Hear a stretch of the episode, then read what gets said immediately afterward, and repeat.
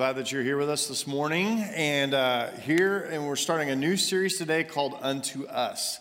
Uh, this is going to be a very interesting series, something completely different for me because we are actually going to be in the Old Testament for most of uh, the Christmas season for the most of, of this series. Now, I know what you're thinking is like, what does that have to do with Christmas? Well, it has a lot to do with Christmas because there's a lot of uh, prophecy that talks about the Christmas story from the New Test- from the Old Testament. And what we're actually doing this morning is we're actually going to be looking at the book of Isaiah. And so, if you have your Bible, I invite you to turn there to the book of Isaiah. It's about in the middle of your Bible, just past uh, Psalms and Proverbs. And when you get to the book of Isaiah, we're going to be in chapter 7. Now, as every week, you're invited to follow along on your phone or your tablet. You can download the Oakwood app, and in there is a, is a tab that says Sermon Notes, and you can click on that, and you'll have all the scriptures and everything to, to follow along with you. We want you to engage the Word of God. We think that's so important. Um, don't just merely listen to the Word, but engage it. And so read it for yourself, underline, highlight, make notes. Uh, do what you need to do to allow the Lord to speak to you uh, this morning and through this and through this series. So uh, it's going to be a great, great time to be a part of God's family this Christmas. I want to give you a little bit of background into Isaiah. I find that most people like Isaiah. Okay, yeah, I know it's in the Bible. I know it's a it's a large book. I remember you know, he's a prophet, but who is this guy Isaiah? What is actually going on at this time? And we just want to give you a little bit of background um, into that. Isaiah was a prophet during a time period when Israel was split into two kingdoms. Now, that happened shortly after King Solomon was king.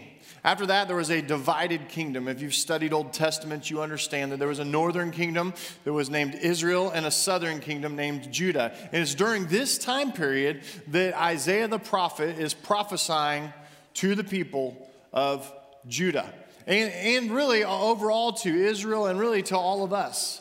Now, what's the point of a prophet? So many times I think we think prophets are fortune tellers, right? They predict the future, but there's always this purpose in what they say. In the knowledge that God supernaturally gives them, there's always this purpose. And that purpose is to take the people of God and turn them back to Him.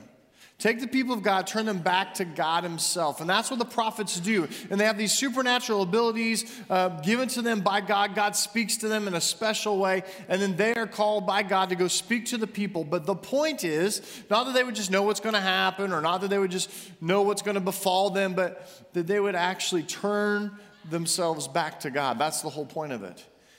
And it's in one of these time periods that Isaiah is writing. He's writing He's writing to the nations. He's calling God's people back to himself. Now, in many of the, the writings of Isaiah, there are some predictions, there are some, some prophecies of things to come in the future. But he's always trying to call God's people to come back to God, to repent of their sins, and to turn back to him. And over the next four weeks of this series, we're going to explore the Christmas story in a different way. We're going to examine the relationship between the book of Isaiah and the purpose and the work of Christ in Christmas. So let's talk specifically about where we're beginning today in Isaiah in the seventh chapter. There is a crisis in the kingdom of Judah, the southern kingdom.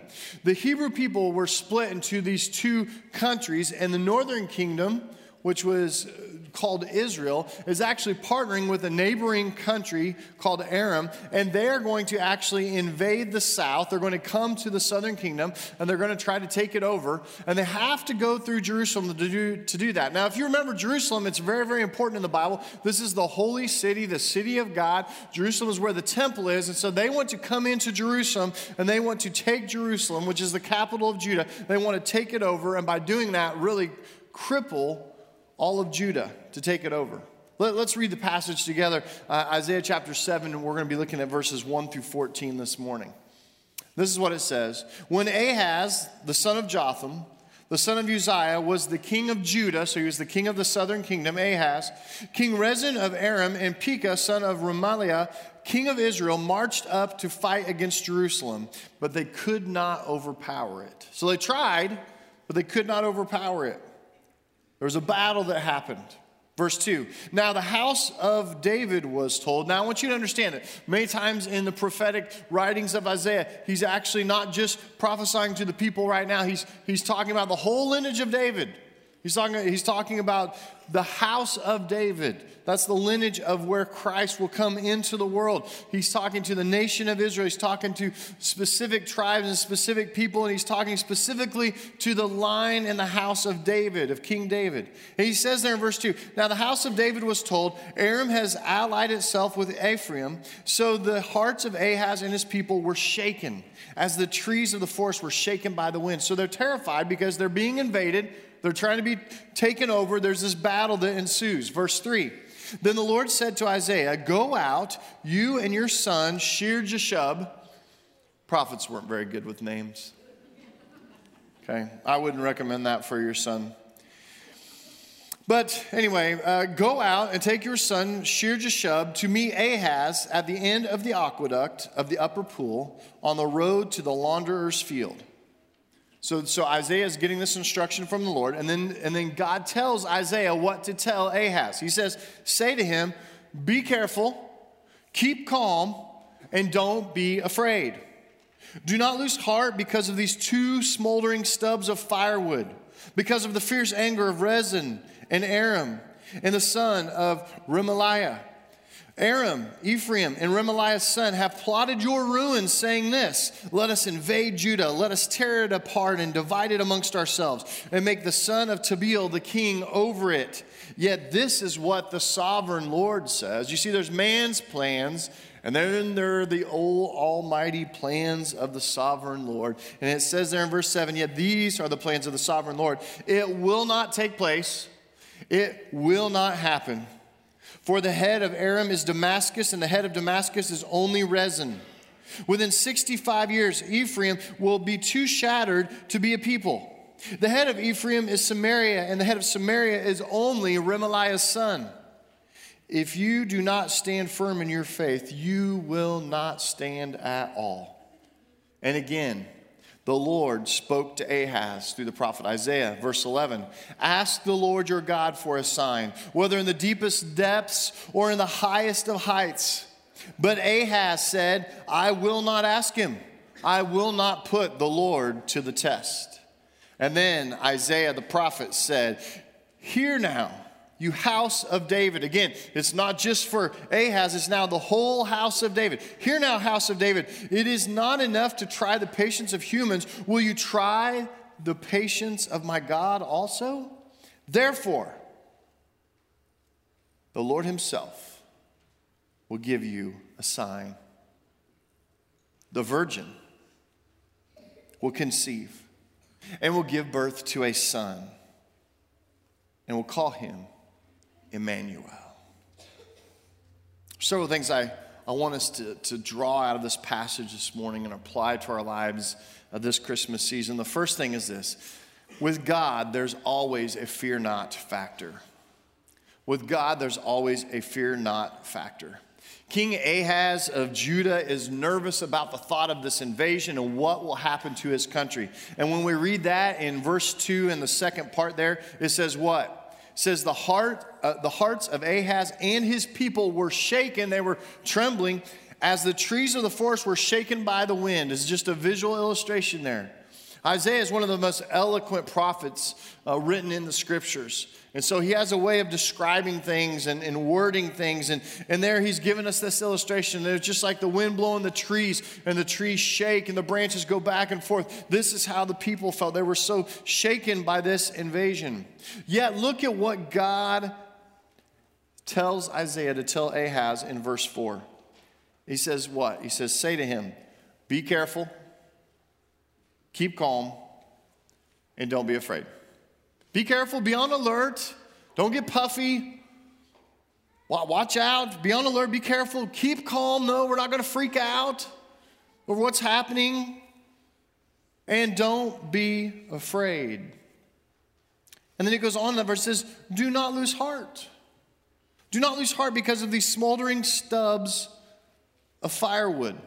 You know, I picture this because the battle has taken place, and, and for the time being, you know, they've defeated Israel and Aram and sent them back to the north. That there, there might actually have been some places where, the, you know, some fire had happened, and, and there's, there's these two smoldering, you know, stubs of trees that were there. And, and you know, the, you know how the smoke's uh, it smolders, you know, it, it, it's hot and there's this, there's, and so it's this visual thing that, that actually is something that Ahaz can see. It's right there at the end of the aqueduct where he's met Isaiah. He, he can actually see these trees. But it's not only that, he goes on there and he describes the, what these two stubs of fire would represent the fierce anger of Rezin and Aram and the son of Remaliah.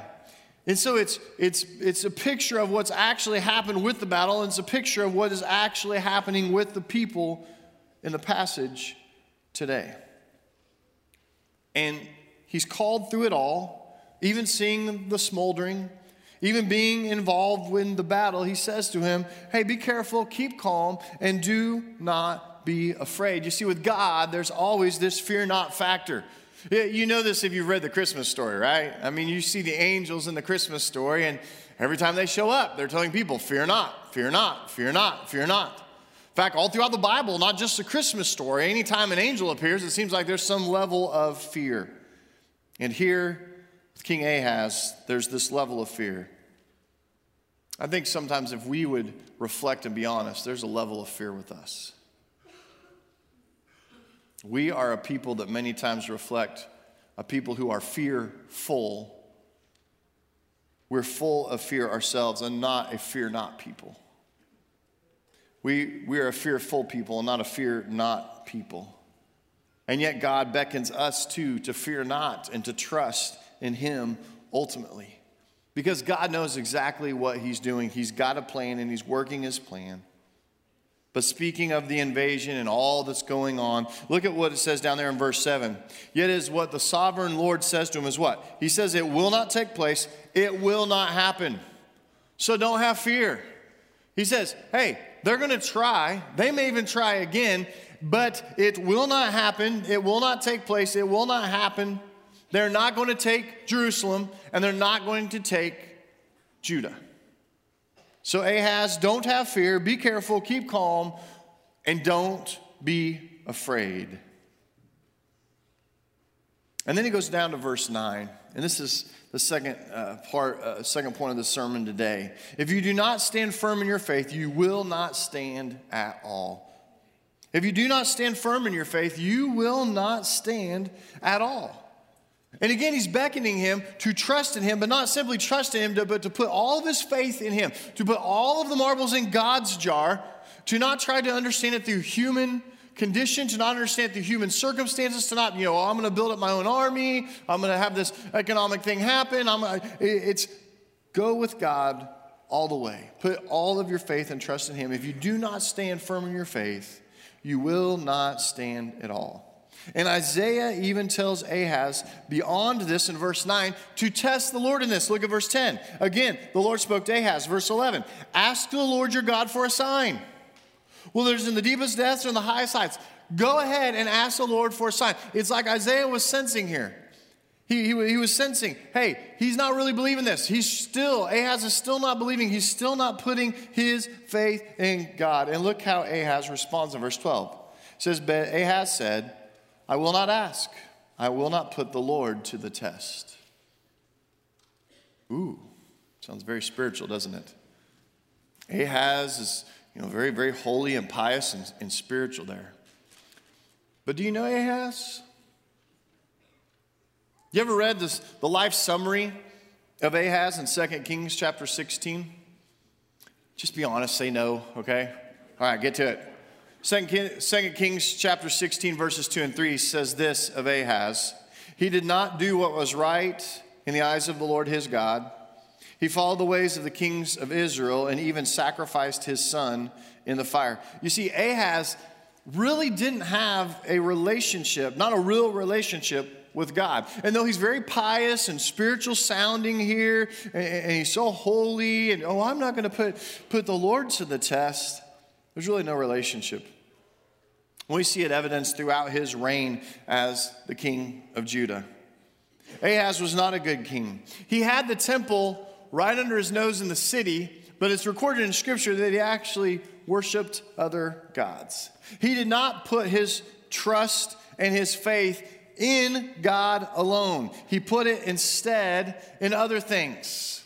If you read the rest of the story, you understand that when this situation seemed impossible, when the invasion was coming, he put his trust in the Assyrian Empire over God's plan and God Himself. And so many times I think we read scripture, we nod, oh yeah, that's bad. I, I, would trust, I would trust the Lord. I would, I would put my faith in the Lord and I would stand in my faith in the Lord. But I think we've all been put in those situations, if we're honest, where God has told us to trust Him and to put our faith in Him and to focus on Him, and that we have trusted something else, or maybe someone else. And just like Judah, we have made alliances with our own empires on our own terms. And we have trusted our plans and our provision more than God's plans and God's provision. And we take it all upon ourselves. And we would say to ourselves, as all good Americans would, I've got this, I've got this when maybe we really need to allow the Lord to strengthen us in faith and to simply put all of our faith and all of our trust in Him. I have stairs in my home. I don't know how many of you have stairs. Mine don't go upstairs, mine go downstairs to a basement, which is pretty, pretty rare in Enid, Oklahoma. But I have a basement and we have these stairs. And uh, stairs are a peculiar thing because stairs, there's just a lot of accidents, right? That happen on the stairs. Most of us, when we encounter stairs, we want to see the stairs. If you're walking up, you'll be looking down, or you may be looking ahead, but your peripheral is looking at the steps, making sure that you lift your foot to land on the next step. Sometimes, sometimes if you're going down the stairs, it's the same way. Uh, most stairs have a railing, right? Some kind of a system to the side that you can hang on to while you're trying to proceed, and you're watching and you're paying attention and you're stepping carefully. And sometimes you're required to carry things. We have some stairs over in the oak here at the church, and there are many times where you're required to carry things up and down the stairs. And when you're carrying things, you have to be careful. I do not recommend carrying things that block your vision of the stairs. And you know I'm speaking from experience here. It is not good to be heading downstairs to the basement, arms fully loaded, to have your spouse say, can I help you with this? And you know, oh, no, I've got this, I've got this. To proceed down the stairs and to drop things. I've dropped so many things down our stairs. I'm just glad there's not humans waiting at the bottom because there would be no more. Right? I, I, have hit, there's, there's, there's actually a, a, like this shelf system down there, and it's been hit so many times. I, I don't know how it survived. There's a, a little decorative tree down there. The tree's like deformed and leaning to the right just slightly from you know, I, I, remember one time I dropped an ottoman. I was actually carrying an ottoman, and, and you know, you, you feel like you're about to fall, and what do you do? You're gonna drop what you're carrying, right? Because you wanna get your bearings, you wanna grab the rail, you wanna look and see. And I think so many times we're going through life, we're like, oh yeah, God, I've got this, you know, hey Hazel, I've got this, I've got an army, I've got the, you know, Syrians, those are good people to partner with. Let's partner with the Assyrians, who are going to eventually take us over. Yeah, um, they're going to take us into exile. Let's, let's, let's, let's go with them, you know, let's trust in them. And God is saying, hey, let, let me help you. Let, let's go my direction. Let me assist you. We're like, oh, no, no, no, God, I've got this. We, we think we're these self made people. And yet, sometimes if we would just listen to the Lord, if we would just put our faith in the Lord, if we would just trust in the Lord and His plans and His ways, it would go well with us. And maybe we would heed the warning of Isaiah that he gives to Ahaz. That's even a greater warning, even to us today. If you do not stand firm, stand firm in your faith, you will not stand at all. And you'll stumble down the stairs of life and you'll wonder what hit you and why did I do that? Why did I keep telling God, hey, I've got this? When really, I dropped everything.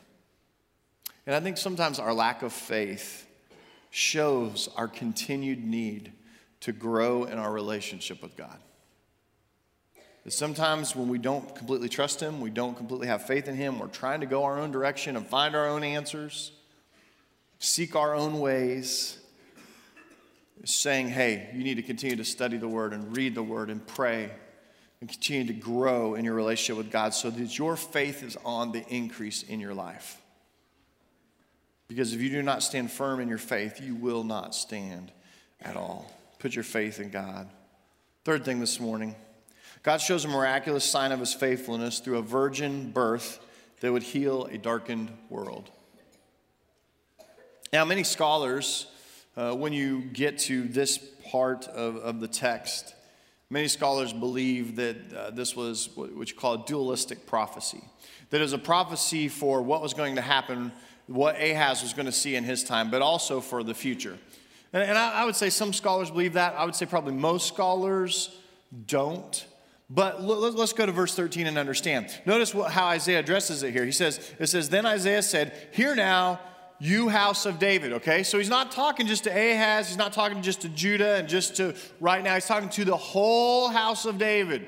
He's saying, attention, this, this would perk up people's ears when he addresses the house of David. This would make the hair uh, uh, on the, on the back of their neck stand up because this would get their attention. He says, Listen, hear now, you house of David. And he goes on and, and, and he kind of placates them a little bit. He says, Is it not enough to try the patience of humans? Will you try the patience of my God also? He's referring to the fact of what Ahaz says, Oh, I won't put the Lord to the test. When, when Isaiah said, God said, Test him. Oh, I won't put the Lord our God to the test, you know. Then Isaiah said, Hear now, house of David. And then you get to verse 14. Therefore, the Lord himself will give you a sign. You may not ask for one, he's going to give you one. And the sign will be this that the virgin will conceive and give birth to a son and will call him Emmanuel. And Emmanuel, when, you, when, they, when they see that word, it, it tells them it will be God with us. That this baby, boy, that's going to be born of a virgin will be Emmanuel. You will call him Emmanuel. You will, you will say, God is with us. God has taken on the form of flesh. God is produced the incarnation, God taking on the form of the flesh of man.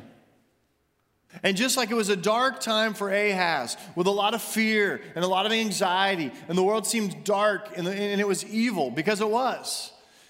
It is yet that Jesus and his prophecy was thrust into this time period, but it was also pointing to some time in the future. Remember, the book of Isaiah the prophet was, born, was written 740 years before the birth of Christ. This is looking 740 years into the future, and really, it's looking even beyond that, even into today. This miraculous sign of a faithful God.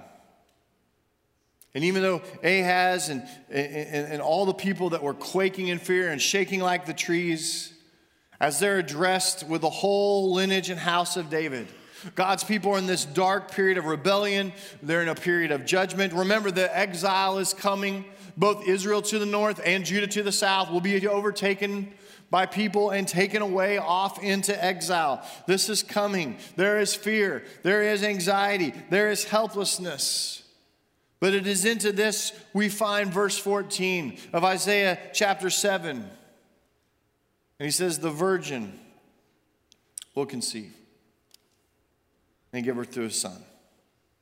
And when you see the son and you experience the son in the flesh, you'll say, Ah, God, God is with us.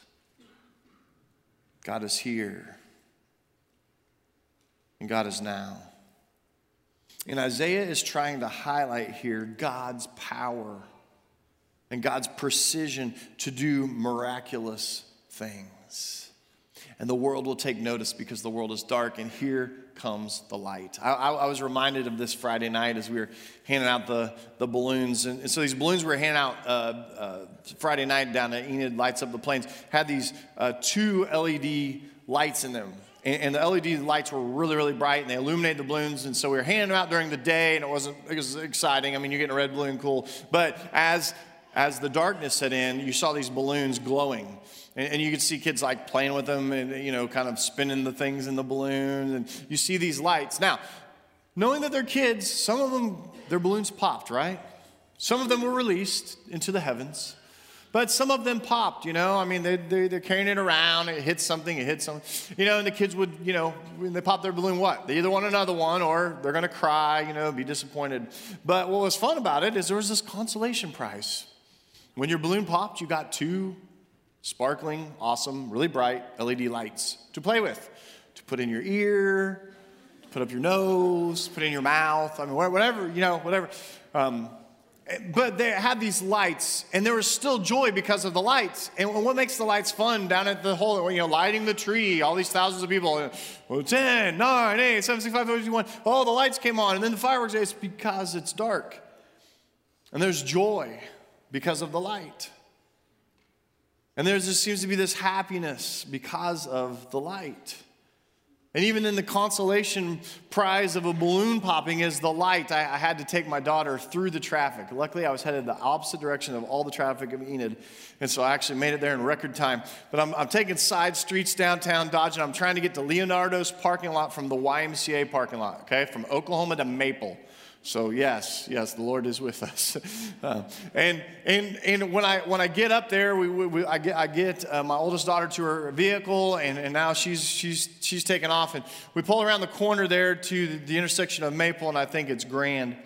And, and, and, we're, and we're sitting there at that stoplight. And I notice in the middle of the street, right where the sewer grate is, right on top in the middle of it, is one of our LED lights. Somebody's balloon had popped, somehow dropped out, you know, got kicked down the street, whatever. It's sitting there. And it's so bright. Okay, there's stoplights, there's street lights, there's headlights, there's traffic from all four directions at the light. You can still see, and I'm just laughing. You're thinking there's one of our little, you know, Oak Christian Church's LED lights just flickering away, being a light in the darkness right there. And how that just brought a smile to my face and brought joy.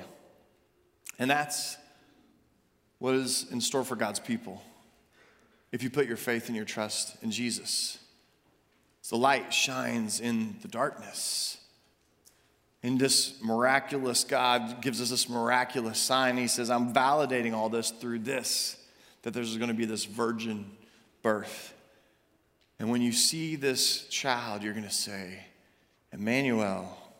Like you're going to call him that because God is actually coming into the world and is with you. The last thing this morning we need to place our trust in God's miraculous power, even in times of trouble and doubt. Ahaz needed to learn this lesson. Even in the times of trial, in, even when the trouble comes, even when, when Israel and Aram get together and they come and try to attack you to take over Jerusalem, you need to understand that God has miraculous power to execute his plans perfectly in times of trouble and in times of doubt. But it wasn't just King Ahaz, because it's also in the Christmas story. Do, do you recall? Let me read it for you Matthew, Matthew chapter 1, verses 21 through 23. It's a guy named Joseph. You, you know the story, right? His, his virgin that he was betrothed to, named Mary, was suddenly found to be with child. And Joseph, not wanting to embarrass her or get her, getting her into any more trouble than the society and culture at the time would do for her, he was trying to devise a way to divorce her quietly. And then an angel appears to him and says, Hey, Joseph, fear not. Don't be afraid. And he says this in Matthew 1 21 through 23 She will give birth to a son, and you already give him the name Jesus because he will save his people from their sins.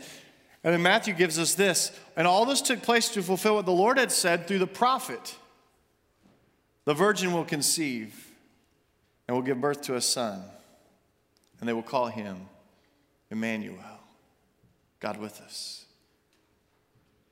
If you've read Matthew 1 as part of the Christmas story for many years, there's Isaiah 7,